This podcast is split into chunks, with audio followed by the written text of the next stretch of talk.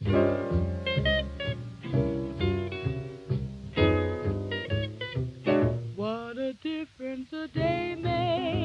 everyone! 長谷川純です。Welcome to Glenwood Heart to Heart. 2017年の6月にスタートしたこのポッドキャストもおかげさまで2周年今回もスペシャル企画です皆さんからのメッセージをたっぷり紹介しますね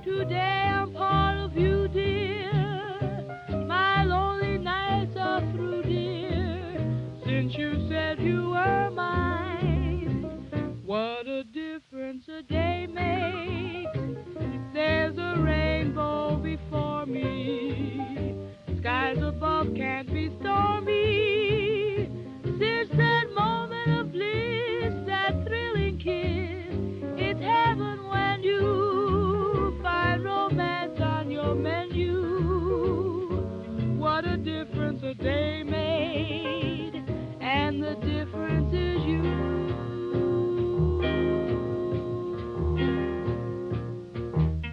では早速紹介していきたいんですけどこのポッドキャストのプロデューサーの鈴木さんにメールをたくさん読んでいただきます。よろしくお願いします。よろしくお願いします。鈴木ちゃんです。じゃあ今日もどんどん読みますね。はいお願いします。はいじゃあまずは幸子さんからのメッセージですえっ、とアロハ純ちゃん。アロハ。始まった当初から楽しみに毎回何度も聞いてます。あー嬉しい。純ちゃんの興味が分かったり仕事仲間や素敵な友人が登場したりしてバラエティに富んでいて素晴らしいです。うーん。で私の最大の興味はやはり地球を次世代に残していくこと。サステナブルな生活を目指してニューヨークからハワイ島それからオアフ島のクニアはいはいはい。でファーミングしていますえー、えどういうこと？ニューヨークから？うんなんかサステナブルな生活を目指してー。最初ニューヨークに行ってて？ハワイ島に行ってその後オアフ島のクニアに行ってファーミングしているって。すごい。すごいね。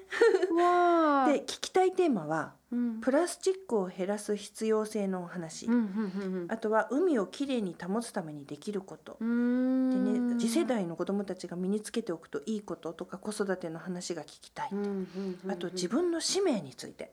でそれを自分のミッションをうん。見つける、そう自分の使命って何かなとかそういう話を聞きたいって。うーん。うん。確かに。うん。いい、いいね、うん、なんかね純ちゃんは日本の女性の最高のロールモデルだと思ってますって。これからも女性やママたちがこんな生き方もあるこんな社会的背景がある私たちにできることがあるっていう気づきを得られるようにあのポッドキャスト頑張ってって、うんうんうん。うんありがとうございます、うん、で令和になって日本の女性が自由に自己表現をもっともっとできる時代になるって信じてます。みみんなの個性が認められる社会になるといいなポポッドキャストこれからも楽しみにしてます。マハロマハロー。ー って書いてあります。幸子さん。いいいいアイディアたくさんいただきました、うん。ちょっとリサーチしてきましときますね、しとこうしとこう、うん。はいじゃあ続いてはゆうかさん。ゆうかさんもテーマ案を送ってくれましたファストファッションについてやってほしいです。はい。うん。で次。いいと思います、うん、あとはね佐藤さん。純ちゃんがビビで活躍されていた頃からずっと大ファンです。ありがとうございます。私はフラワーエッセンスといううん。自然療法を日々の生活に取り入れています国によってフラワーエッセンスの取り扱われ方は様々ですがお花のエネルギーが心に働きかけてくれる自然療法です。うん私や私の子どもたちも人生の転換期はもちろんのこと日々の日常での心の揺れを整えたい時やうん。また潜在意識にある手放したい過去の感情と向き合う時など幅広くお世話になっています。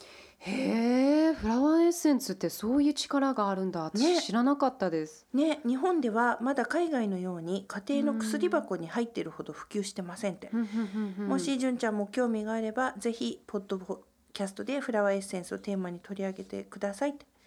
アロマセラピーとはまたあのと似てるのかなそういねう。わかんないね。ななんかちょっと見たらイギリスがやっぱり発祥みたいだった。でもその、うん。それこそアロマセラピーもイギリス結構、うん。あのそうだよね。進んでるってうん。あずささんも言ってましたんで、ね。確かに興味ありますね、うん。フラワーエッセンス私もちょっと調べておきます。勉強しておきます、ありがとうございます。はい、続いてはミキさん。あミキさんもビビの時から大好きですって。おありがとうございます。んポッドキャストも全部聞いて何度もリピートしてます、特にドドちゃんとのやり取りが私も子持ちで働いているのでうん。本当に共感することばかりで初めて聞いた時は泣きそうになりました。外見はもちろん中身も自然体で美しい長谷川純ちゃんが大好きです。質問ですが純ちゃんは子育てでこだわっていることはありますか？まだいっぱいある質問。お先に読むね、はい。し尊敬する人は誰ですか？あとポーチに入ってるものを教えてほしいです。あとシャウラさんとのやり取りで下着をプロデュースしたいと言ってましたが 進展はありますか？発売されたら絶対買いますあとはハワイと日本でのお気に入りの飲食店を教えてほしいですって。あ、はいはいはいはい。うん、じゃあどれからいこうか。あ、じゃあえっ、と上から、うん。えっ、とじゃあ何したっけ？子育てでこだわっていることはありますか？子育てでこだわっていることうん。こう大きなテーマに変えるとこう私のお母さんとしての親としてのゴールっていうのは私がもう必要じゃないってこう作り上げたいっていうかこう自立した一人の人間として育てたいと思っているので、うん。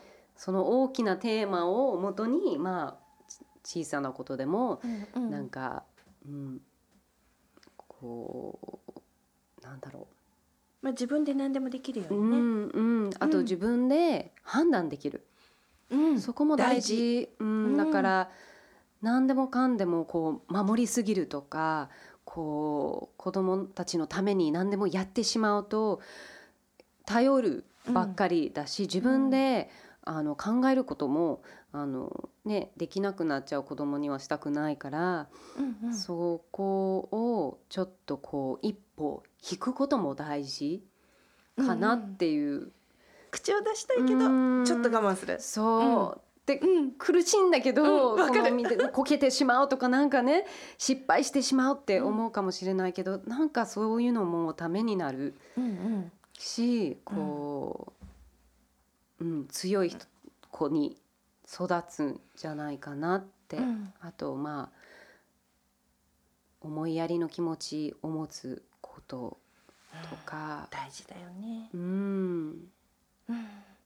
ね感謝できるとかうん。人のことを思えるとそれだけで全然違うんだよね。簡単なことだけど、ありがとうが言えることか。うん。うん、すごいね。いいね、うん。大事なことだね全部。まあ、うんそうね、うん。ちょっと大きなて大きなテーマすぎるからやっぱりそれだけのテーマをうんうん。ちょっと特集したいよね。特集したいかもしれない でもそんなのね。10回やっても終わんないんじゃない？終わんないよね ね。子育ての話って。ね本当だね、うん。じゃあ次の質問に行こうか。はい。尊敬する人は誰ですか？おお尊敬する人。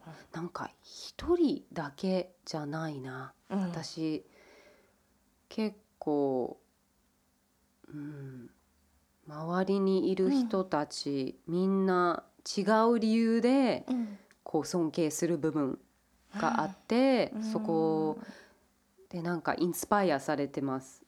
影響を受けてます。みんなに。うん。それぞれのユニークのパワーがあるから、うん。うん、あとは例えばインスタグラムでフォローしてる人、うんうん。それを結構あの意識してます。誰をフォローするかとか。で定期的にデトックスしてます、あちょっと違うなと思ったら。今の私にはこうん。のエネルギーは必要じゃないとか、なんか前向きになれないとか、ななんかこうネガティブに考えちゃう自分がいたら、うんうん。あこれは良くないと思って、一旦デトックス一旦デトックスとか、そういうのもすごくなんあかあいいね。うんそうなんだよね。気がする。ずっと送られてきてるものでうんこれ今いいやっていうのあるよね。うんうんうん。でそれをこうなんていうのネガティブな意味じゃなくて今自分に必要かどうかを考えるんだね。そうそうそう、うん。自分のためになってるかどうかとか、うんうんうん。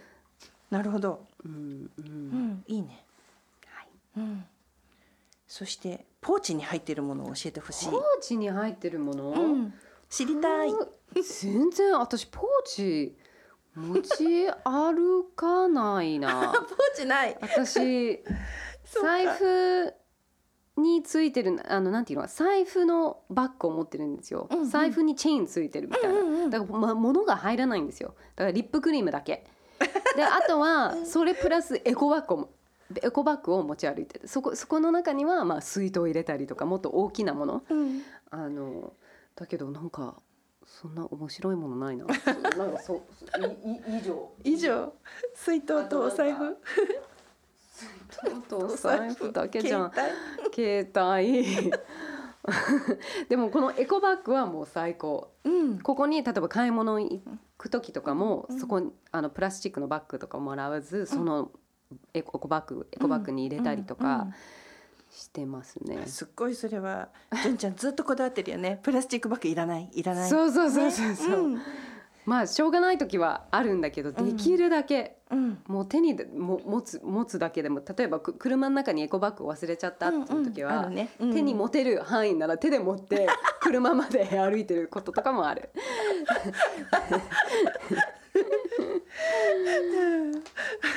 可愛いよね。そっか。じゃあ次だ。シャウラさんとのやりとりで下着をプロデュースしたいとおっしゃってましたが 進展はありますか？言ってたね。言ってた言ってた。ちょっとそのフィーバーなんかね引いちゃったわ。ミキさんごめんなさい。ちょっと止まってます。そうね。どっちかというと違う方向性に今考えてるかもしれない、うんうん。だけどそうね。今のところちょっとフィーバー、うん。はい。じゃあまた再開したらお知らせしてください。ははい。い、じゃああとはハワイと日本でのお気に入りの飲食店を教えてください。おお飲食店レストランとかってことですか、そううんあ私一個ねすごい気に入っているうんギリシャ料理、うん、なんかハワイでギリシャ料理って多分皆さうんんピンとこないと思うんですけど、うんはい本当にオーセンチックで美味しい。あのレストラン。があって、えっ、と The Olive Tree っていうお店です。オオリリーブツリー。でここはえっ、と夜ディナーだけしか空いてないへです。え。え、オアフ？オアフにあります。どの辺ですか？えっ、とねカカハラカハラ。だからカハラモールの近くにあって、えっ、と結構ねそのテーブルがそんなに多くないから、結構埋まってしまうことが多くて、うん早めにうん私いつも5時とかに行くんですけど。五時ね、五時。早いよねでもうちはね5時に食べるんだえーっとねあとキャッシュオンリーですあ、カード使えません。そう。で、うん。先にあの不思議なの。先にオーダーするんですね。先にオーダーしてでんあのテーブルで待って名前を呼ばれるんです。でその何食事を、えー受け取るも自分でピックアップするんですね。ピックアップしたところでお金を払う。不思議なシステムなの。だからちょっと先にそれ言わないと多分混乱しちゃうかなと思って。あ、そうだよね。みんな待っちゃうもんね。そうそうそうう。ん。そあ、ありがとう。日本はありますか？う日本？日本です。お気に入りの店。はあいつもね仕事ぎゅっぎゅうにこう詰めてあんまりいけてないなうーんあそこでも美味しいよねお表参道のえっ、と魚が美味しいなんだっけ？後藤さん表参道の焼き魚が美味しい。ヤンモ。ヤンモ。ヤンモ、あ、ヤンモ懐かしい。そうヤンモ好き。やっぱり焼き魚とか美味しいお米とかそうあの食べたくなるから。うんうん。ヤンモ。好きです。じゃあおすすめオリーブツリーと日本ではヤンモ。はい。はいミキさん行ってみてくだ行ってさいみてください。あとミキさんからはね純ちゃんとヨンアさんが大好きなので二人のやりとりを聞けたらとっても嬉しいですって。ヨンちゃんとどういうテーマがいいんだろう皆さん。どうですかね？何の話聞きたいかね？ねどんな話、うん。ちょっと考えますね。う、ん。公開収録やってほしいって。何収録？公開収録。何公開収録？公開収録って、うん。みんなの前で喋るのこうやああそういうあのトークショーってこと？トークイベントみたいな？うん、このはグレームとハットハートを、うん。みんなの前で喋ってええ希わ望、お OK うん、ミキさんの希望、はい、わかりました。考えときますね。ね、はい、じゃあ続いてはゆきこさん。ゆきこさん。これはね、ゆきこさんテーマ案またたくさんくれました。うん。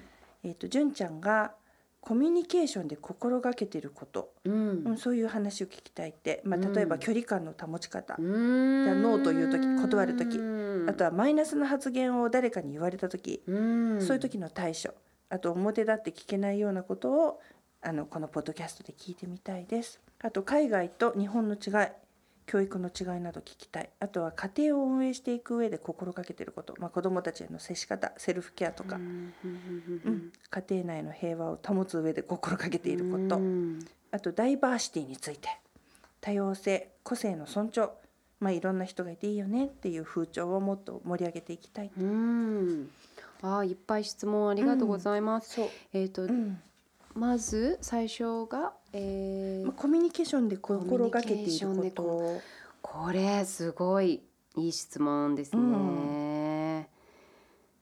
うーん私は今までこう自分の思ってることとか言えないタイプの20代はずっとそうだったんですね。うんだから今そのマッスルを鍛えてるところです。うん。あの自分の意見をはっきり言える人。うん。でなんか私今まではなんか自分の意見言うイコールなんかわがままだったり、うんこうなんかなんだろうきつく聞こえるとか、なんかそういう印象があるんじゃないかなと思って、うんうん。そう思われるのが怖くって、うんうん。なんかついついこう何もじゃあ言わない我慢するとなんかうんしてきたんだけど、うんうん。やっぱりそれって自分のためにもならないし、うん。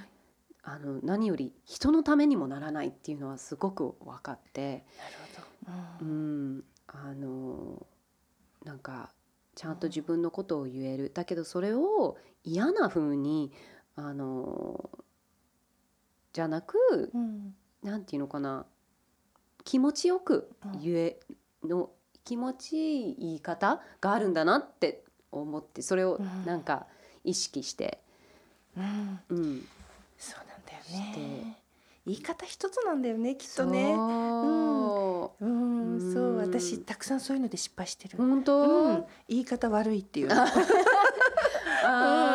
なんかそういうのってううん。んすごい大事だよね。大事だよね。ね。まあでも私もある。私もある。うん。後でちょっとああーってね。言い過ぎたかなとか、うんこう言えばよかったなとかあるよね。そうでもまあそれも成長の一つだよね。ううん。ん、そうだよね。うん。うんコミュニケーションはでも本当に大事。その夫婦の中でもそうだし友達でもそうだし、うん。仕事でもそうだしやっぱ前にうん。こうあの進みたければ、うん。ポジティブな風にうん。あのそうそうね。前前に進みたかったらもうだもうマストだよね。うん。そうだね。ううんん確かに。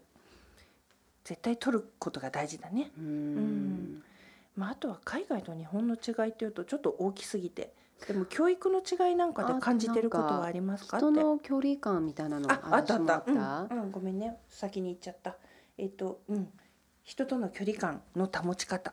これもね私最近こう意識意識するようにしてるかも。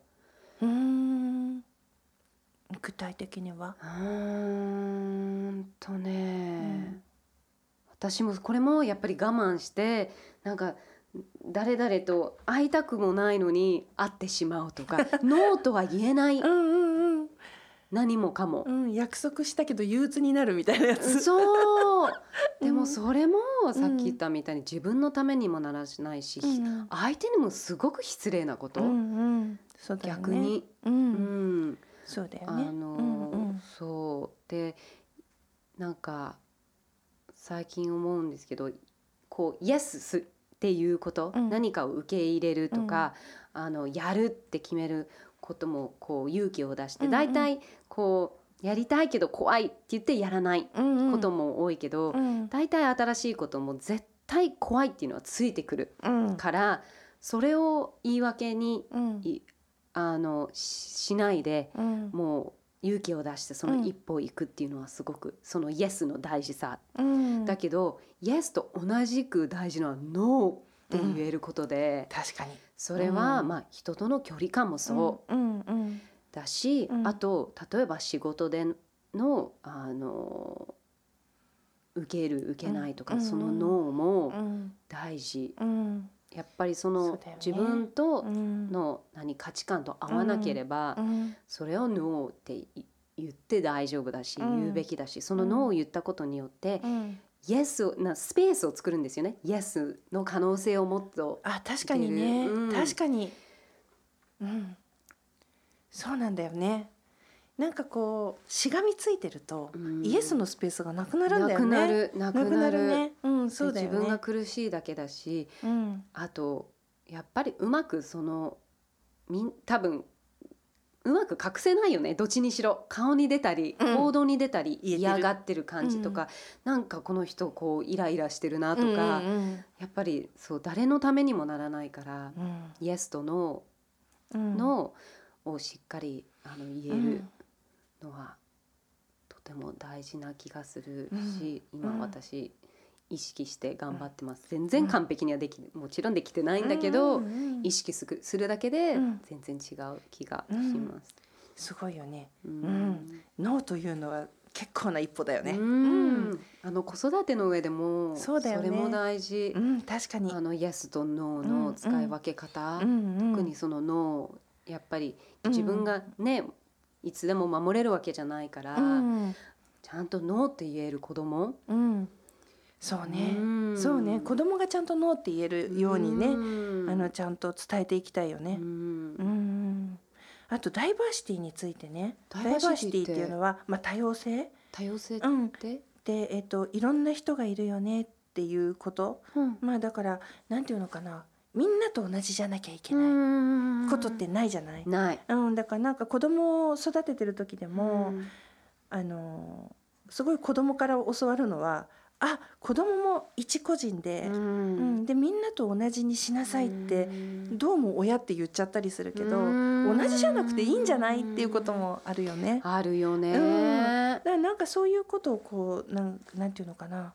もっといろんな人があの同じじゃなくていいっていうことに気づく社会がいいなって。いやー私もそう思う、もっとオープンに、うん、いろんな人がいてこそだよいね。てこうそん。カラフルな、うん、虹のようなね美しい、そうだよね。ん。でゆきこさんはねだからそういう風潮をもっと盛り上げていきたいって言っていて本当だなと思うよね。私もそう思います、うん、それでうんねその、まあ、多様性という意味で言うと弥生さんがはい。取り上げてほしいテーマ、えっと性的マイノリティうんについて、うんまあ、そのことについてお話を聞きたいって LGBTQ+ の話、うんそしてこれ、えっとひなさんからも来てるんだけど英語で来てるからこれは純ちゃんが読んでくれますか、うん、Dear Mrs. June Hasegawa, hello, I'm Hina, and I hope you're having a lovely day. First of all, I would like to congratulate you on two amazing years with your podcast. Thank you. Every episode is so intriguing and knowledgeable. A theme or topic I would like to hear is more about the LGBTQ plus community and living in Japan as a foreigner slash returnee. Wow.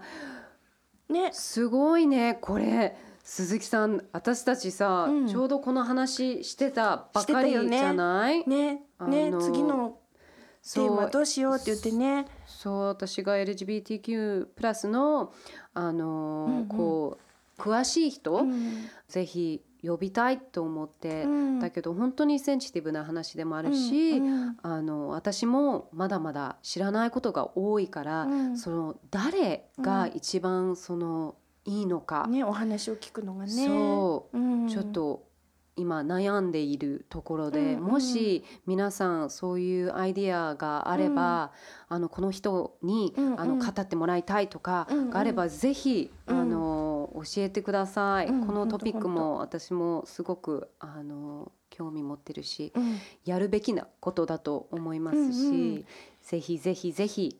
ねグレンウッドアットポッドキャストドット co.jp に、はい、うん送ってください。お待ちしてます。うん。そしてかほさん。かほさん。も、うん。えっと、私は LGBTQ+ プラスあとポリアモリー、うん。モノアモリーなど恋愛の価値観についての話が聞きたい、うん。日本の社会には周りへの人へこういう話がオープンにできなくて、うん。一人で抱えている人がたくさんいると思うんです、聞聞く人たちに当てはまらない人がいるとしても、知識として知るだけで受け入れ方も変わってくると思うので、うん。トピックにしてほしいですってまず知るのが大事、うん。私も何でもそう思う。自分がちょっと、あれなんか違うなって思うことでも、うんうん。やっぱり詳しく知ると、うん。こう感じ方だったり考え方が変わるかもしれないから、そこは本当にその意識は大事だと思います。本当だようね、ん。ちょっとしか知らなくって自分の感情を決めるのはすごく危ないことだよね。危ないこと、うん。うんあともったいないこと。うん、確かに。うん。自分の世界を縮めてる。うん、本当本当。うん。もっとオープンに、うん。うん。ぜひこのトピックスも、うん。ね、ぜひちょっとあのはい皆さんからゲストのあうん。のこんな人っていうアイデアも募集して、はい、うん。ぜひ教えてください。でね、ゆきこさんに戻るよ。はい。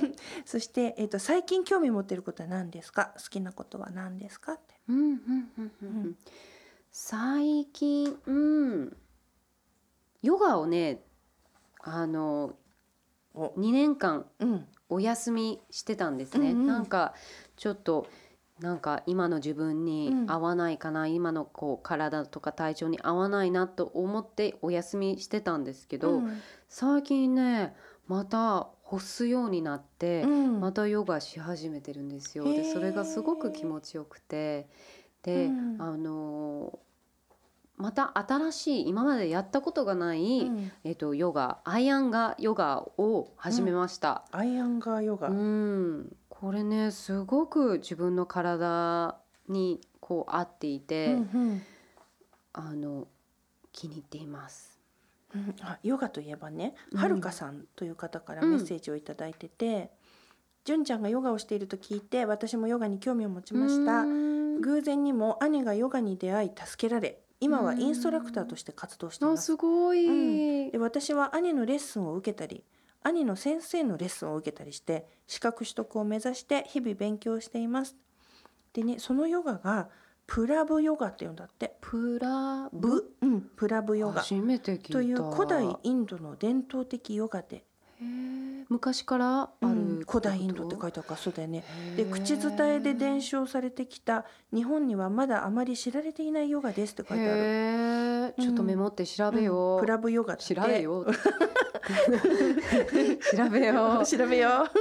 そう。でいうん。そう書いてある。ん。うんで純ちゃんがされてるヨガはどういったヨガですかって質問が来てたんだけどアイアンガヨガだね。アイアンガヨガです、うん。うん。私もまだまだ勉強中なのでぜひ参考にさせてくださいって、うん。はい。これからも大好きですって。ありがとう、石川県在住はるかさんです、素晴らしい。その、プラブヨガをぜひね、みうんあのもっと広げられたらいいですよねね。ねなんかこの間ねちょっと見てみたらサイトが日本でもサイトができてましたうんちょっと見てみます。うん、見てみてください。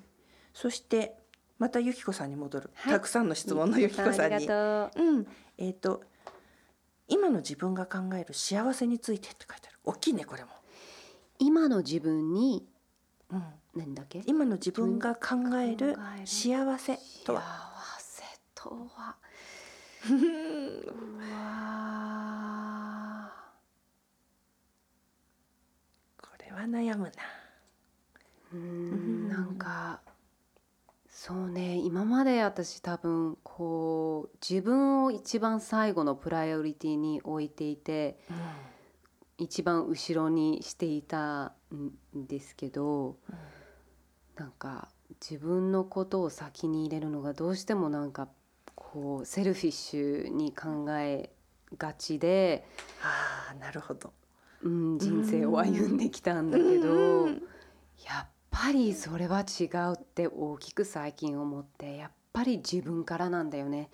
自分からこうコップいっぱい状態にうん、してその余りこう余った水うん溢れたやつ。溢れてる水を周りの人たちにこう注ぐっていうか、うんその考え方がやっぱりエンプティーな状態で人を幸せにできないっていうかやっぱり愛愛せない、うん。ううんんいっぱいいっぱいだと、うんなんかそうかも。うん。うんだから、うん。本当に自分の心のケアをうん。大切に最近しています。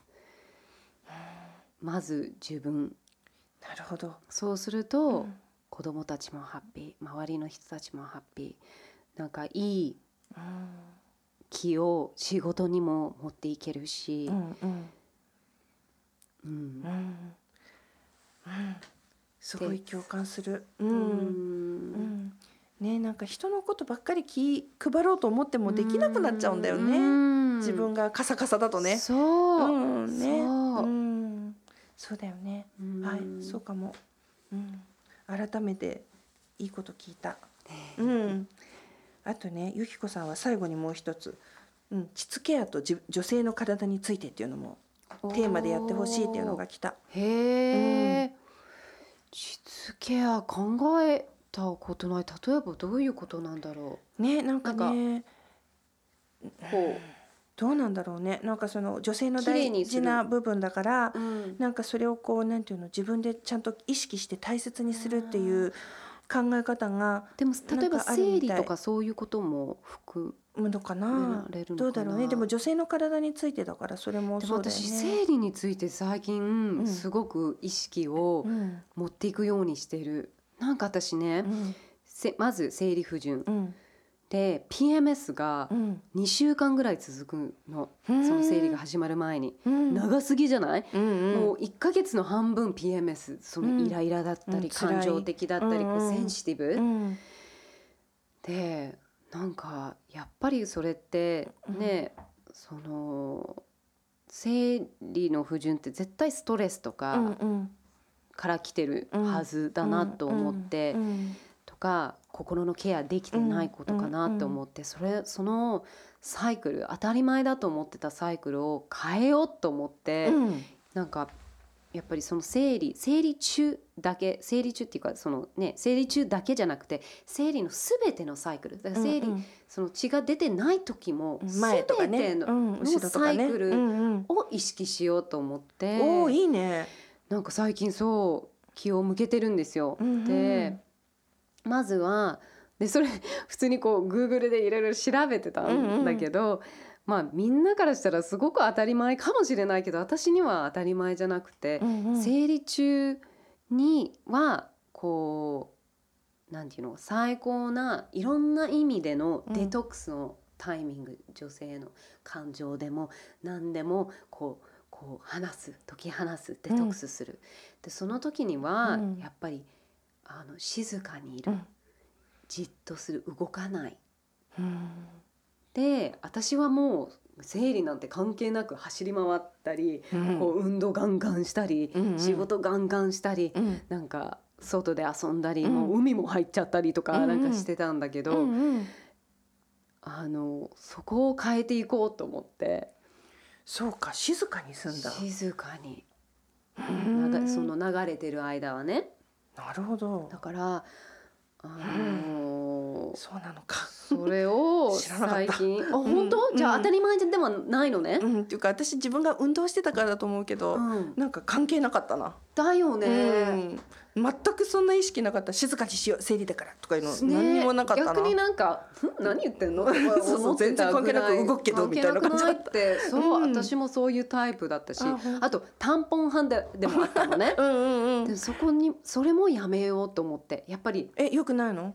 いやむしろ私ナプキンやってる人ありえないとかって思ってた人なんだけどうん。今までは、うん。でもやっぱり出すうん。には流さなきゃいけない。そうだよね。やっぱり止めてる場合じゃないよね。やっぱり吸収してるじゃんって思ってたけど、うん。やっぱり止めてるのその流れ自然の流れを止めてるからそれは良くないなと思って。なるほど、まあ、オーガニックも大事かなそこに、うんそうだね。そこにあるものは、ケミカルなものを、うん。あに触れちゃいけないなと思ってね。やっぱりナプキン、うん。オーガニックのナプキンを使い始めて、静かに。だからもうねまあもちろん子子供いるから忙しいうん。ことももちろんあるけど、うん。こうすあのみんな寝かせて、うん。自分の時間の時うに、ん。電気も全部もう消してキャンドル焚いてリラックスできる音楽をかけて、うん。ムードを作るようにして、うんうんそこで体を欲してることうん。をする。だからそれは例えばなんかすごくこうストレッチだったり、うんうん。セルフマッサージだったり、うんうん。頭のマッサージだったり、うんうん。それがすっごく最高にリラックスで気持ちよくて、うん。なんか睡眠も変わったんだよね。ぐっすり寝るようにもなってへえそれをねやり始めてもうそのとにかく意識をするだけで本当になんかね変わり始めたサイクルが。すでに。だから PMS も2週間が1週間になったりとか。それはいいね。前はね40日間に1回しか生理長かったのねあ間が。本当だ。ね。まあ28とか8ねが本当は普通。そね。でそれがね、この間30日間になってなんか変わるんだと思ってね。それだけで。だから気を向けて心のケアってどれだけ大事なのか、ううんんあとそのねあうん。の生理のサイクル、うん。自分のサイクルどうなってるのか。あの知らない人も多いと思う。あ。確かに。ね意識することが大事だよね。ううん。んなんでこんなイライラしてんのかしらってねなっちゃう時あるもんねあそっかって。だいたいいつもこれくらいの期間は生理前だからイライラしてんのかなとか自分でね分かればね。なんかコントロールしやすいっていうか、うんうん。あのそうね。あとこれもそうなんだけど、うん。やっぱり自分のためにもなるし周りの人のためになるよね。ね。その2週間の PMS か子供かわいそうだなって 本当にもう思うし周りの人もかわいそうだなとか悪いなとかって思ってたから。ママどうしてイライラしてんだろうって思ってるから。だからよく「ごめんね」ってうんうん。マミーマミーすごくイライラしてるよねごめんねってうんなんかうん。よく寝る前に言ったりとかもしてることもあありました。そうか。ね。でもそれでごめんねって言ってもらえたら子供たちはそうかって女の人はそういう時もあるなって。ねえ、うん。そうね。わかるんじゃない？うんうんね。いやこの話も私ももっとうん。深くこう、ねね。知りたいかもし知れない。りたい知りたい。なんかそういうメカニズムとか知りたいよね。え。ちょっと鈴木さん、ちょっと今回リサーチが多いね。うん。多いね。頑張る、うん。頑張るよ あじゃあ次の質問いこうか、はい。うん。えっ、とねじゃあ次は久子さん。ひさこさん。久子さん。ははい。いたくさんあるよ。久子さんもたくさん。えっ、とね久子さんはウェブの旅マガジンでライターをしていますって、へえ。純ちゃんへの質問。ポッドキャストでゲストとのトークを通じて純ちゃんは何か生活習慣を変えましたか？うん。で私は水の専門家の橋本さんの会や、うん。エシカル消費の末吉さんとの会料理人の野村さんとの会を聞いて自分の食事スタイルや地球環境のことを深く考えるようになりましたってうん。で少しずつではありますが今ではお肉を食べることをやめたり、おおすごい。うん、できるだけファーマーズマーケットでうん生産者から直接野菜を買うようにしています。うん純ちゃんも同じように何か生活習慣を変えたことがあったら教えてほしいですって。あもう私はもうどの回もこう影響されてます。それが本当に環境のことだったり、まあうん。水のこともそうだし、うん。エシカルのこともそうだし、うん。買い物しの仕方とかもそうだし、あのねこんまりさんのお片お片付けについてとか、もうあとね仲のいい友達に出ていって心の話とかそういうのをいいこうインスなんかインスパイアされた言葉をももお持ち帰りしてます。そうだよね。ん。本当に毎回毎回、うん。うん、影響されてます。うん。うん、そしてね、えっと、今後ポッドキャストで聞きたいテーマは純ちゃん自身の人生を変えるような旅の思い出だって、この旅だけは忘れられないとか、この経験がなかったら今の自分はいないかもっていう旅の思い出があったら聞きたいですって。あそこれね面白い話なんだけど私、うん。モデルじゃない、うんうん。あとまあテレビでも、うん。あのテレビも、うんうん。の仕事もやったりとかうん。してきたんですけど、うん。一番こう今までまあポッドキャストやる前までね、うんうん。こうやりがいのある仕事が、まあ、前このポッドキャストでも話したかとことがあるかもしれないけど、うん。ラジオだったんですよ。うんうんあのー J-WAVE だよね。J-WAVE の環境を考えるうん。番組でん。ネパールに行ったんですね、うん10日間、うん。10泊。長い旅で、うん。あのネパールの、えー、と南ネパールから北ネパールまでうん。こう旅していく。うん。で北の方の、うん。えーヒマラヤ山脈のところの氷河うん。が溶けていってその人だったりあの植物だったり動物だったりがうん。困っているっていう温暖化ですよね。うんその話そのまあお勉強の旅だったんですけど、うん。それがあの一番まあ仕事だではあったけどうんうん。自分の中では本当にすば最高な旅でもあって、うんうん。一番思い出に残っていて一番やりがいのある仕事で不思議とまあこれはラジオでもないけどまあちょっと似たうんうん。ね、ね。の、うん。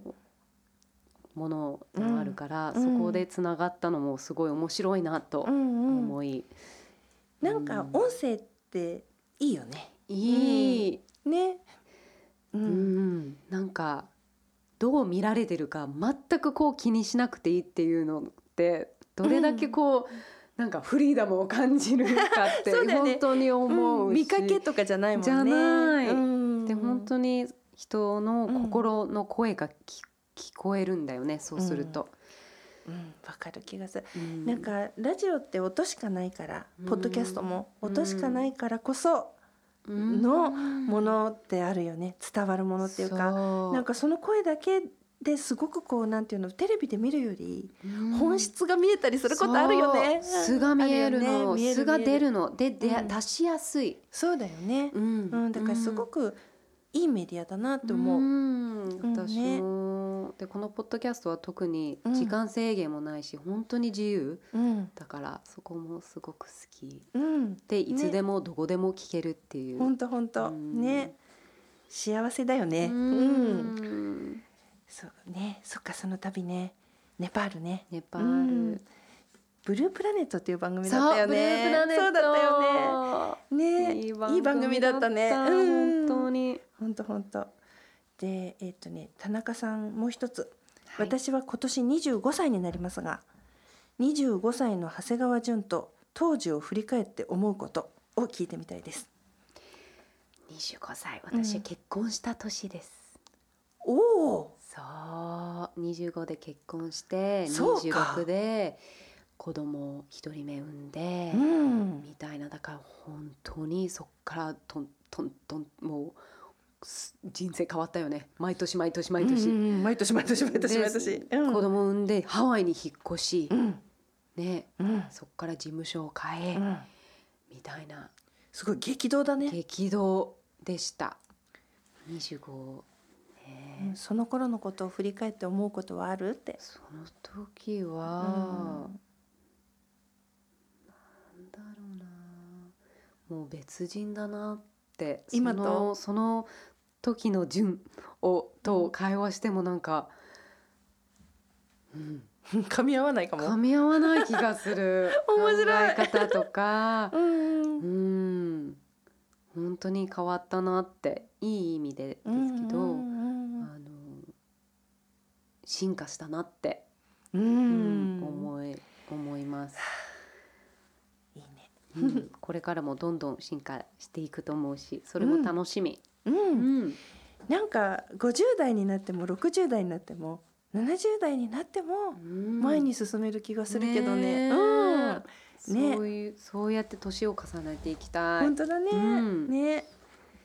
はい、じゃあ次はエリカさんの質問です。はい。あ、エリカさんもね旅行が大好きなんだけどうん。旅は好きですかって。じゃあさっきと同じだね。大好きですね、大好きです。うんはい。そしてえっ、とお名前が書いてない人なんですが、ステップバイステップさんかな。えっ、と私はいつも飛行機や電車など移動の時にポッドキャスト聞いてますって。うん純ちゃんの笑い声がいつも大きくて イヤホンから漏れてないかそわそわしながら聞いてます。わはははっていっぱい笑っちゃう。でもそんな純ちゃんの人柄がすごく素敵で大好きです。はいでここで質問。はいはいさっきは25歳だったけどまた別のが来た。私は今18歳で最近上京してダンサーという夢を持って頑張ってます。わー純ちゃんは18ぐらいの時どういうことを思って生活していましたか？また人生で一番辛かったことはありますか？18歳ちょっと遡った。うん。日本に来て3年目ですね、うんうん。やっと日本がこう日本の良さうん。が見えてきてなんか日本人の友達もできてうん。すごく楽しくなり始めた頃でした。うん。うん、そうですね。うん。どんなこと思ってたって？どんなこと思ってたんだろう。18歳なりにいろいろ悩みはあったと思うな。だけど今は具体的には覚えてないな。でも必死でした。とにかく。そっか一番辛かったことはって。一番辛かったことはうーん。離婚ですかねやっぱり。そっか。うんあのうん。こんなはずじゃなかったっていう。うん。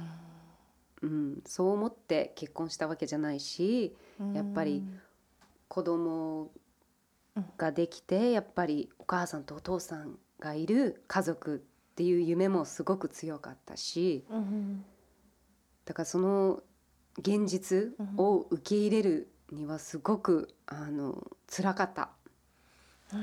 うんね。だけど、うんあの必要うん。なことでもあって、前に進むためにみんな家族うん。もそうだけどうん。みんな前にあの進むためにはまあ必要な、まあ、ことだったよね。だけど一番苦しいのはやっぱり子供はそ全くそれに関係ないのに巻き込まれてしまうことはすごくそれが辛かった。うん、だけどこれからねママもうん。パパもそこはの愛は変わらないし、うん。あのそうねお互いもっとこの方がハッピーであれ、うん。あることでそのハッピーな喜びを子どもたちに伝わればいいなと思って、まあ、新しい形だけど、うん。うん。まあ、私たちにとって一番いい形でもあったから、うん。まあ、結果良かったけど辛かったこんなに辛いとなんか、うん。そうなんなんかねあのし知らなかった言っても子育てと一緒。子どお母さんになってうん。こんなにうん大変なうん。ことだったんだってなんか同じ感じで思う。離婚うもん。みんなこんな辛い思いしてるんだ。こんなに孤独な気持ちだったんだってやうん。っぱりいっぱい経験してる人もいるから本当うにんうん。そうだよね。うん。みんな簡単じゃないよね。簡単じゃない。で簡単じゃないよね。うん。うん。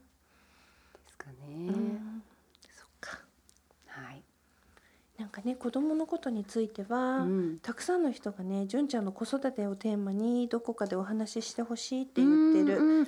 そうね、うんそういう会を作りたいですね、うん。やっぱり、うんそうゴブリンさんひとみさんうん。ひとみさんはね、うん。一児を持つ母ですが、うん。毎日ヘトヘトですって。わかります、で二児を持つ先輩ママ純ちゃんに、うん、子育てをする上で大切にしてることとかまあ辛かったことを聞きたいって、まあ、さっきもねお話ししたね。であと美穂さんも子育てについて、うん。うん。あとはね香川県の優子さんははい。バイリンガルの育て方について、うんやってほしいって。はい。まあぜひ子育ての会はちょっと誰をゲストにするのが一番いいかちょっと考えますね,、もしアイデアがあれば、うん。あのぜひ皆さん教えてください、ねでも子育てで成功と失敗とかっていつわかるし誰が決める？って思わない、ない。ないよね。そそうだからよくほらうん。子育てで成功した人の本とか出てるけどそううかなって成成功功って何って。簡うん。なんかわかんないよね。う、ん、うん。だからうん、せそううね、ん、うん。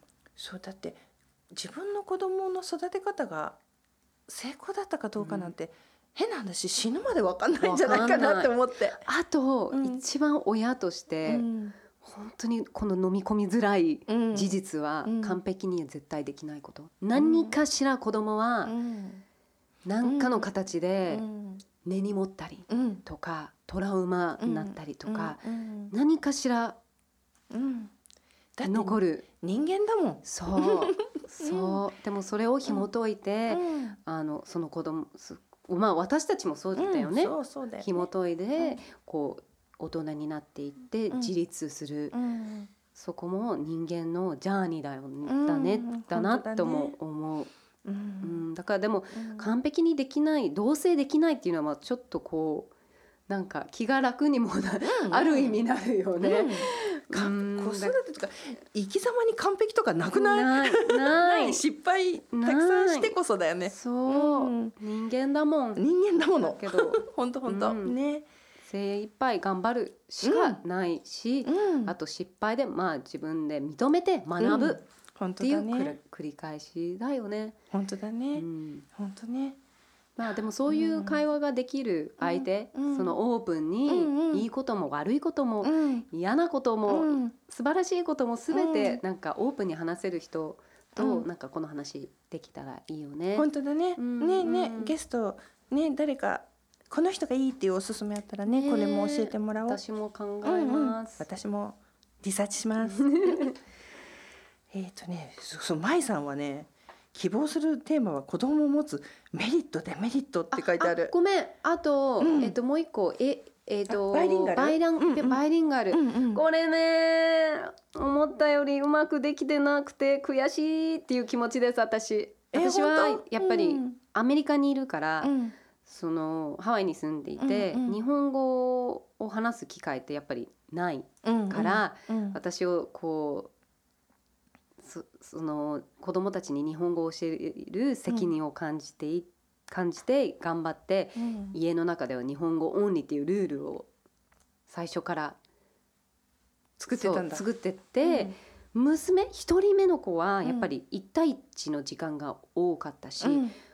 なんか日本語をうん。こう話せるように自然となったんですよ。うんうん。だから今でも日本語で話す話して返してくる。でうん。もやっぱり英語の方がうまいから、うんちょっとこう難しい時は英語で私に話しかけてで私は頑張ってそれを訳してうん。言い返してもらう。日本語に。おー。で私答えるみたいな。超面倒くさいんだけど うん。聞き取るだけの子にしたくない。やっぱ聞き取るのと喋るのって全く違うブレインの使い方だから。そうなのか。そう。うん。あのちゃんと話せるようにもなそれ違うマッスルだから、うん。あの言い聞かすことをこだわってやってきたの。うん。で娘はいいんだけど息子全く話してくれない。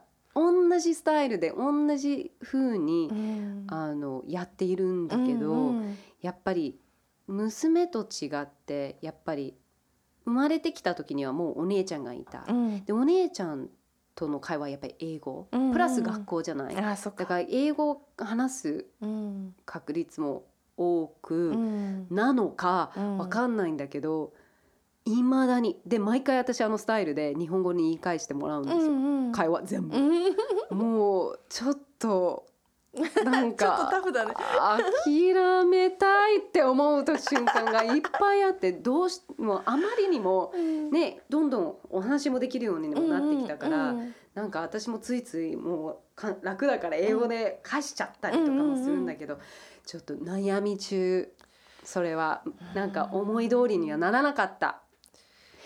から。どうしてそんなにさ同じにやっても違うのって不思議だよね。不思議。不思議本当性格もやっぱりどん、ね。なんか違うし、うん。まあこす個々で違うからね。うん。そうなんだね。だからちょっともうちょっと大きくなったら、うん。例えば日本に夏休みうん。1ヶ月とか2ヶ月ポンってきて、うん。ああいうキャンプとかに入れたり、こう日本語しか話せない環境に入れるのも、もしかしたらいいかなって。そうだよね。だって、うん。ハワイだと何月から休み？6月？6月、から休みだよね。そじゃあそれの間日本に来といて、ね。日本のね学校に入れるととか。かあるかもう、ね。うん。なんかあのこっちの学校のえっ、とインターナショナルに行ってるうんうん。子たちはその休みの期間日本の学校に入ったりとかもしてるみたいだよ。なるほどね、うんうんだからなんかそういうことも考えられるかももね。ねだからちょっと小学校に入ったらうん。ねそいいかもね。れやろうかなと思っています。でも、うん。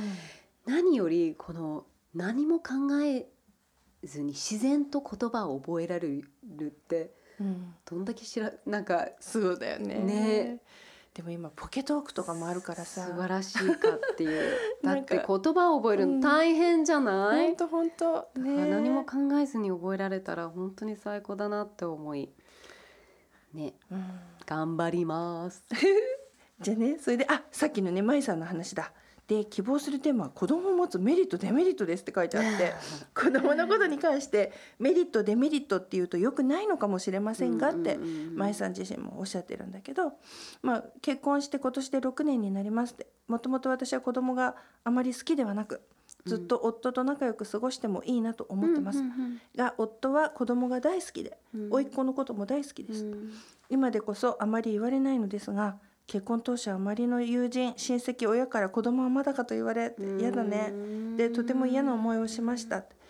母性があまりないというのも一つの理由でしょうがもう一つは子供を作って育てるということにあまりいいイメージがありません、うん。まあだから旅行や好きなこと仕事をセーブしなければいけない。うん。友達が子供を持つようになってえっというふうに変わってしまったなどあまりいいイメージが持てないなるほどね、うん、中には子供を産んでこんな感じならいいなっていう友達もいますって、うん。うん、徐々に私も子供のいる人生もありなのかなと思うようになりましたって。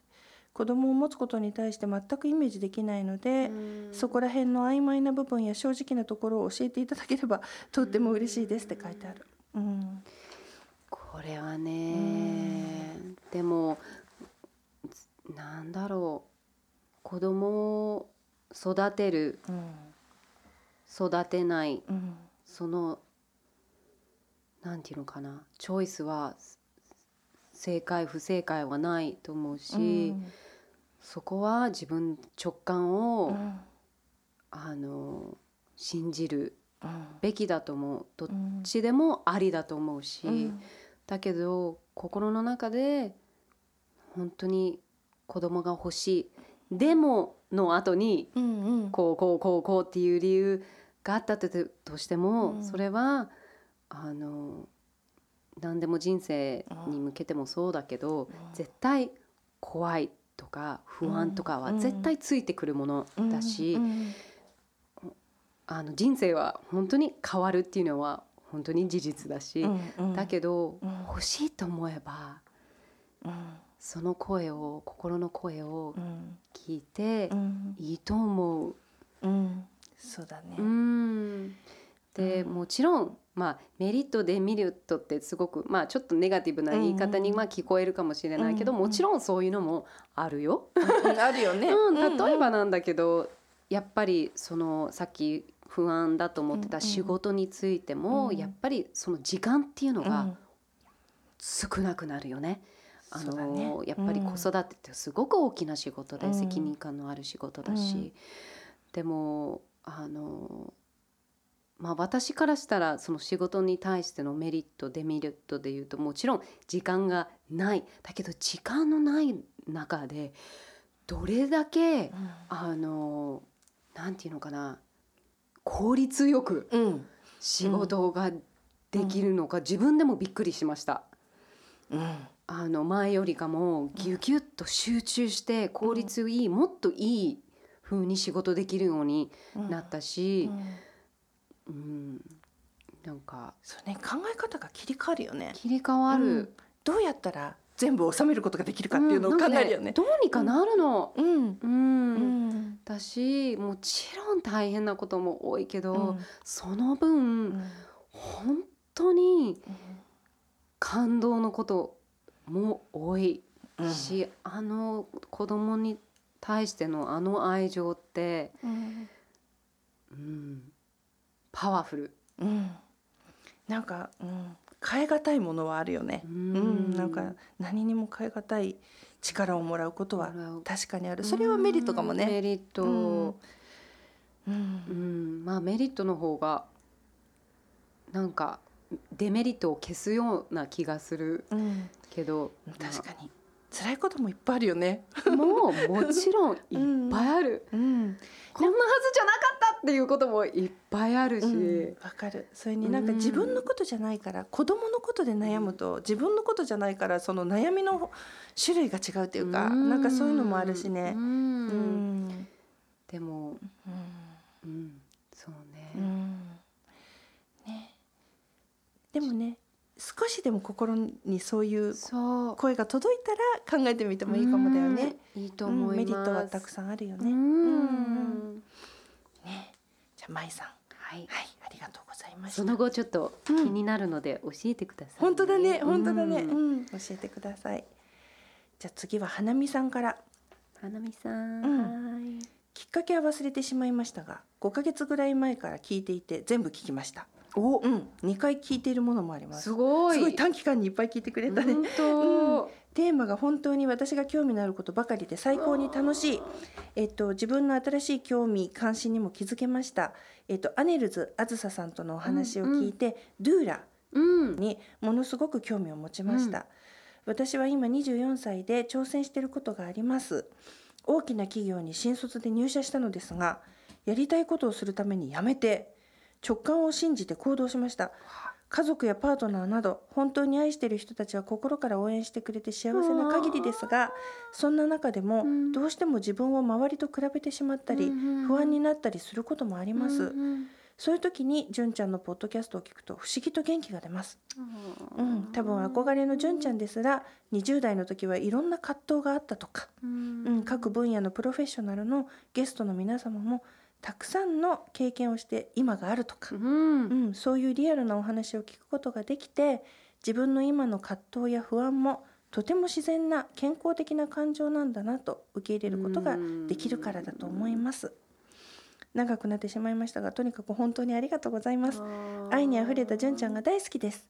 いつか本当に会いたい、会えますように。あと純ちゃんのポッドキャストを通じてより多くの人が愛が一番大切だってことを知ったり自然環境の問題に目を向けるようになったりして世界がより愛にあふれた世界になりますようにって書いてわあすごい。ね。ある。うん。なんかさ私、このポッドキャストをやるこ、なんかやりたいって言い始めた時ももちろんこうポッドキャストって日本ではすごくマイナーだし、うん。あとさファッションの仕事してるじゃない私、うんだけどファッションじゃないうん。トピックスに、うん。いまあ、ファッション以外でもやっぱりいろんなこう興味のあることがいっぱいあってそういう媒体がうんうん。自分にはないから作りたいと思ってうんやってきたんだけど、結構なんかコアな、うんなんかねちょっとオタッキーな感じになってきたんだけどうんうん。それにそれをなんか聞いて元気になったり、なんかインスパイアされたり、うんうんこうそういう声を聞くとすごくなんか嬉しいしなんかややってよかったなって思えるように、うん。うん。うん、なりました。嬉しいうんね嬉しい。すごく嬉しい。ね。そう。であとりえこさんりえこさん。次のりえこさん。はい。えっ、とねハワイ大好き純ちゃん大大大好きなりえこです。いつも純ちゃんのポッドキャストのニューエピソードが出るのを楽しみにしてます、うん。その中でもアネルズあずささんのエピソードが共通点が多く心が震えました、うん、アネルズさんのを聞いた後にすぐインスタグラムからジョンちゃんに なんかメッセージくれたんだって。興奮しました。私の仕事はミッドワイフでみたいな感想を送ったんですが感想はこちらのメールアドレスにっていうことをすっかり忘れてましたって。1年越しでやっぱりあの興奮を伝えたいと思って今感想を送ってます。ミッドワイフのことだけでなく何に興奮したかというとドゥーラです。うんうん、ドゥーラはあのあれだよね。こうサポート。サポートしてくれる人だよねそうだよね。で私の母もミッドワイフをしてるんですが、うん。母は私が小学生の時からミッドワイフとしてドゥーラをしていました。アロマや出産も自然なことが大好きで薬に頼らないことや畑で作った野菜たちや田んぼで無農薬を作ったお米や無農薬で作ったお米や純ちゃんが好きそうなことばかり自分の周りにあふれていて勝手に共通点を感じて興奮していましたってついに私の母ははちミツバチが集まるように箱を作って蜂蜜を取り始めましたって。で私はヒプノセラピー。は、ポッドキャストを聞いて初めて知ったんですが、うん。ホメオパシーが大好きで、うん。私も体調を崩した時はホメオパシーでよくしてもらいました。ううん。ん、純ちゃんはもう知ってるかもしれないけど知ってなかったら伝えたいなと思いましたって。ホメオパシーね。うん。聞いたことはあるけど使ったことがなくてね。でもすごく興味ある、ううん。いいですよね。私も、ね、できるだけ薬取りたくない人だから、ううん。ん。できるだけ自然の力で治すとか、うん。そういうもっと自然なね、うあんの力を使って、うん。うん、治すのが好きだから、うん。ホメオパシーちょっとねそれもやってみたいね。うんやってみたい、うん。でね、えっと、私はネガティブになったりうん。自分を責めたり人と比べたり人の顔色を気にしたりとうん。自分はダメダメだって思うことがたくさんありました。うん。だけど純ちゃんの笑顔やライフスタイルや考え方を知ってそんな自分と向き合うことができました。今でも辛い気持ちになった時は純ちゃんのポッドキャストや YouTube を見て元気をもらってます。だから私のオウンノーススターは純ちゃんです。そう本当に感謝してます。ありがとう大好きです。で、えっとこれはだから5月にくれたんだけど、うん。今日インスタグラムで純ちゃんの発表を見ました。うん。どんな時も一生懸命で、えっと自分自身と向き合ってて私たちに笑顔を見せてくれる純ちゃんが大好きで本当に尊敬しています。きなりちゃんたちがいるからきっと簡単な決断ではなかったと思いますが、純ちゃんの一人のファンとして純ちゃんを心から応援しています。ううん。ん、まっすぐな純ちゃんの周りにはまっすぐ純ちゃんを支えてくれる人たちで溢れていると思うので心も体もどうか無理しないでくださいって。いいね、Thank you so much and I love you って書いてある。りえこさん。すごい素敵なメッセージありがとうございます。すごい嬉しい。ね、嬉しいねう。。うんん、I love you too. うん、よかった。うん。はい、じゃあ続いていきます。えっ、と、純ちゃん、こんにちは。あ、エリーさんからです。エリさん。うん、2周年おめでとう。ありがとうございつも楽しみに聞いてます。えー、とどのエピソードも大好きですが一番印象的なのは18回の末吉里香さんがゲストの時、お二人のおかげでエシカルな生き方を初めて知りました、ありがとうございます。末吉里香さんの「初めてのエシカル」という本も愛読してます。えー、すごい。でえー、とエリーさんはネイリストなんだって。ででネイリストです。ネイルの施術でコットンを使うのでオーガニックコットンに変えてみましたって、うん。そして冷え性なのでオーガニックコットンの腹巻きと靴下を買ってみました。あとね生理用品をオーガニックに変えてみたりうん、自分にできることからコツコツと実行しています、素晴らしい。値段は普段より高くなりますがうん。高くなった分は人や自然が共存できる未来への地球への寄付の感覚で気分もいいですこのラジオをきっかけにエシカルをよく理解できたからこそ気持ちよく買い物できるようになったので感謝したいです。ありがとうございますって。7月からフランス人の旦那さんとフランスに住みますが引き続きポッドキャストで純ちゃんの楽しいトークを聞かせていただきます。フランスでもエシカルをどんどん実行していこうと思ってます。エリーより。わーすごーい。うん。わあパリあれフランスか。フランスすごい素敵。楽しみですね。本当だね。いや私もその買い物なんか、うん。あれ？エリさん？エリさんね。エリさうんんが言ってたなんかあのチャリあれ？チャリティーだったうん。そうチャリティーの気持ちで気持ちで？買うっていうのをそれすごいいい。うん。なんか私もそういう風にやっぱりちょっと高いなっていうものがいいものは高いっていうかね、あのエシカルなものは高いうん。のはあの事実だから私もその感覚であのチャリティーだと思って、うん。あとはあの投資だとうん。も思ったりとかする、うん。そうするとなんかお金を出しやすい、うん。うん、このブランドこのひをサポートするっていう、ううんすごく大事なことだと思いますし、うん。なんかできることだけ自分にできることだけコツコツやるのはすごく素晴らしいことです。うん。うん。本当うん。ね。続けたいですね、うん。うん。じゃあ次ね、まいさん、まいさん。か感想ね。はい。うん。えっ、とね、2周年記念のお知らせを聞いて絶対送ろうと思ってメールさせてもらいました。家の中でポッドキャストを聞きながら料理をすることもあるし、うんカフェで友達とテーマについて何時間も話すこともあるくらい本当によく聞いています。私が一番好きなのはシャウラさんとのトークです、うんうん。女性特有のプライドの話や、うん。20代の苦労話などとても共,、うん。共感することが多くて、うん。何度も何度も聞いてます、うん。私がこの前30歳になったばかりなので、うん。30歳を楽しみにしていたという純ちゃんの話を聞いて、うん。とても楽しみなんです、おうん。ー何よりも私も小さい頃からずっと早く大人になりたいと思っていた一人なので 恐縮ですが純ちゃんにはとてもシンパシーを感じています。えっとねこのポッドキャストを聞くようになってハワイに行ったり転職があったり迷い変化の多い時期でしたが、うんいつもこのポッドキャストに勇気づけられています。いつもありがとうございます。うん純ちゃんに届けと思ってメールしました。マイって書いてああー届きましたる。よかった届いた。ありがとうございますまいさんじゃあ続いてはさなえさんから。さなえさんはい。えっ、とね定期的に純ちゃんの声が聞けるのは本当に嬉しいですって。いつも楽しく聞いてますって。仕事や子育てをしているとなかなか自分の興味関心があることを調べたり深める時間が少なくなってしまいますがこのポッドキャストのおかげで視野が広がります。最近で言えば水の問題やうん。宇宙の会が本当に面白かったです、うん。これからもたくさんの分野の人のお話が聞きたいですで一番印象に残っているのはドドさんの回です、うん。私も徳島県出身です。えー。ドドさんのことはポッドキャストを聞く前から知っていましたが、うん。まさか徳島の方とは思いもよらず 思わず車で聞いていた音量を上げました。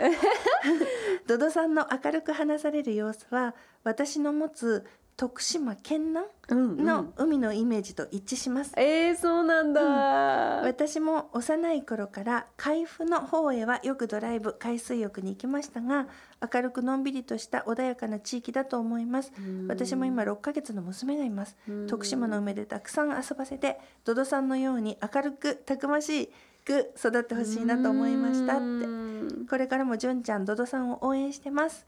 純ちゃんのエイジンググレイスフリーを自分の年齢の変化とともに楽しんでいけたらうん素敵だなと思います。うんまたお二人のお話が聞きたいです。おートドちゃんいいよね、うん。私も大好き。かっこいいよね。き。かっこいいし、うん。面白いし、うん。なんかうん。ね。大好きな人です。尊敬することもいっぱいあるし。じゃあ次ね。うんと伊藤さん。はい。えー、と純様。16回の橋本さんの水についての回ようやく年末時間ができて聞くことができました、うん。あこれ去年くれてる。ねで純ちゃんらしくピュアな水の話題水ってとっても大切なんだなと改めて感じました、うんお洋服を作るのにそんなに水が必要だなんて知らなかった、ねうん、これからは他の国の人たちのことを考えてお水を大切に使っていきたいと思います、うん。いいこと。うん。そしてまなみさんから。まなみさん。うん。えー、といつも楽しく聞いてます。大好きな純ちゃんからのポッドキャストの影響は大きくて自分のことを大事にしようと思ったり環境を大事にする気持ちがどんどん膨らんだり何度も何度も聞いて感動しています。うん。これからももっと自然のことや健康のことを聞きたいです。はい。でねこれ書いたのゲストを招いた回もすごく楽しいのですが、うん。一度純ちゃんのお話をたっぷり聞きたいです。ライフスタイルや大事にしてることこれまでのプロセスなど何でもとにかく純ちゃんのことが知りたいです。これからも一番の憧れの女性として応援しています。ありがとうございます。そしてもう一人マリエさん。これ最後かな？最後。はい。うん。と私は今19歳です。うん。今年の2月に19年間住んだ日本を離れ一人でミラノに来ました。日本にいる時はごく普通の生活を送り大学生でしたしかし私は大きな決断をし大学を辞めてミラノに行くことにしました、わお。ファッションの勉強をするためにうん。まずはイタリア語の勉強をしています。わ今では日本を離れて4ヶ月弱になりうん。ミラノを愛し大切な友達もでき生活にも慣れました。すごい、しかし来た時は誰一人知り合いがいなくて、うん。いや頼れる人がいなくて、うん。ミラノに来たこともなくさらにヨーロッパに来たこともなく、ね。また一人で外国に海外に行ったことさえなくうん一人暮らしをしたこともありませんでした。わあすごい、うん、日本には大好きな大好きな家族がいてとても大切な友達がたくさんいて、うん。彼氏がいて、うん。私の心のホームとなる場所があり温かいものがあります。そしてその大学にそのまま通っていれば安全な道を歩めました、うん。しかしそのぬくもりを離れ小さな頃からの夢に挑戦するために一歩踏み出したいと強く思い決意しましたそれでもミラノに来たばかりの時はトラブルもたくさんありにたくさんたくさんありって書いてある。日本が恋しく全然ミラノを好きになれず毎日毎日泣き弱気になっていました。そしてそれを乗り越えた今はそんな頃があったなんて想像できないほどミラノでの生活を充実させ楽しんでいます。うん。えー、とそして今初めて純ちゃんの「グレーンウッド」というポッドキャストに出会い聞いていると、純ちゃんのとゲストの方のトークはミラノでの生活を楽しんでいる今でも私の心をさらに勇気づけ背中を押してくれるものでした。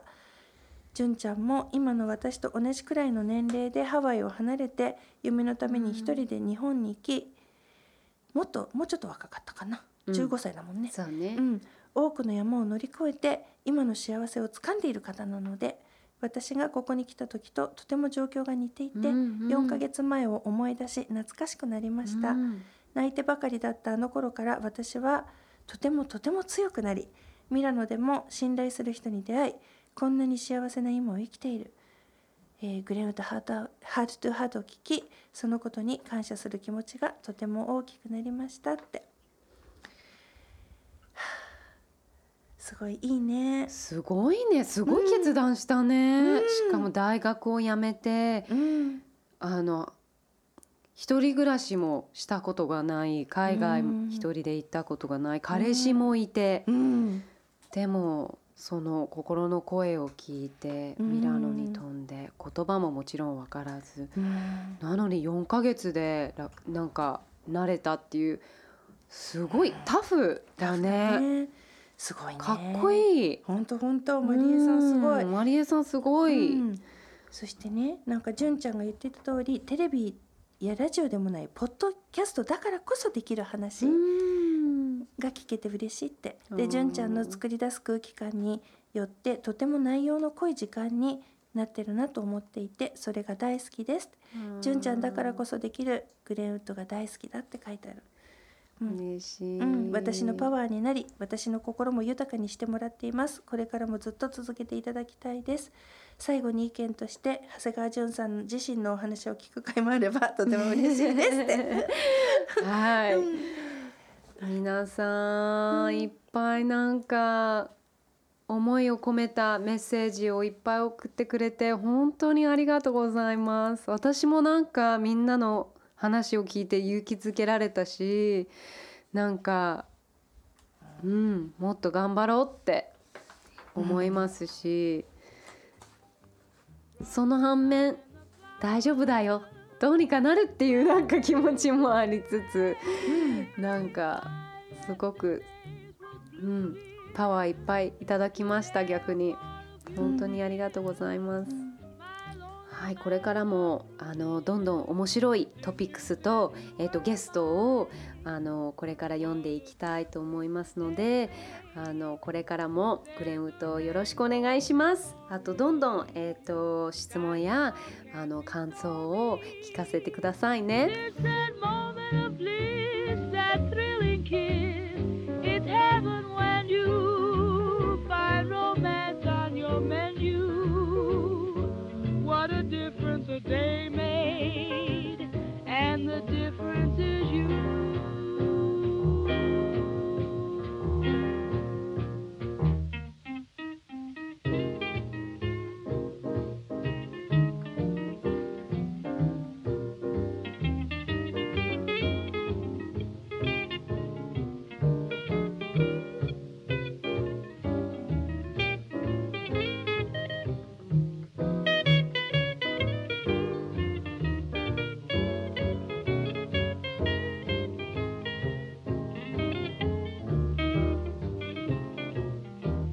Glenwood Heart to Heart 長谷川純がお送りしました。See you next time! The rainbow before me, skies above can't be stormy. It's that moment of bliss, that thrilling kiss. It's heaven when you find romance on your menu. What a difference a day makes.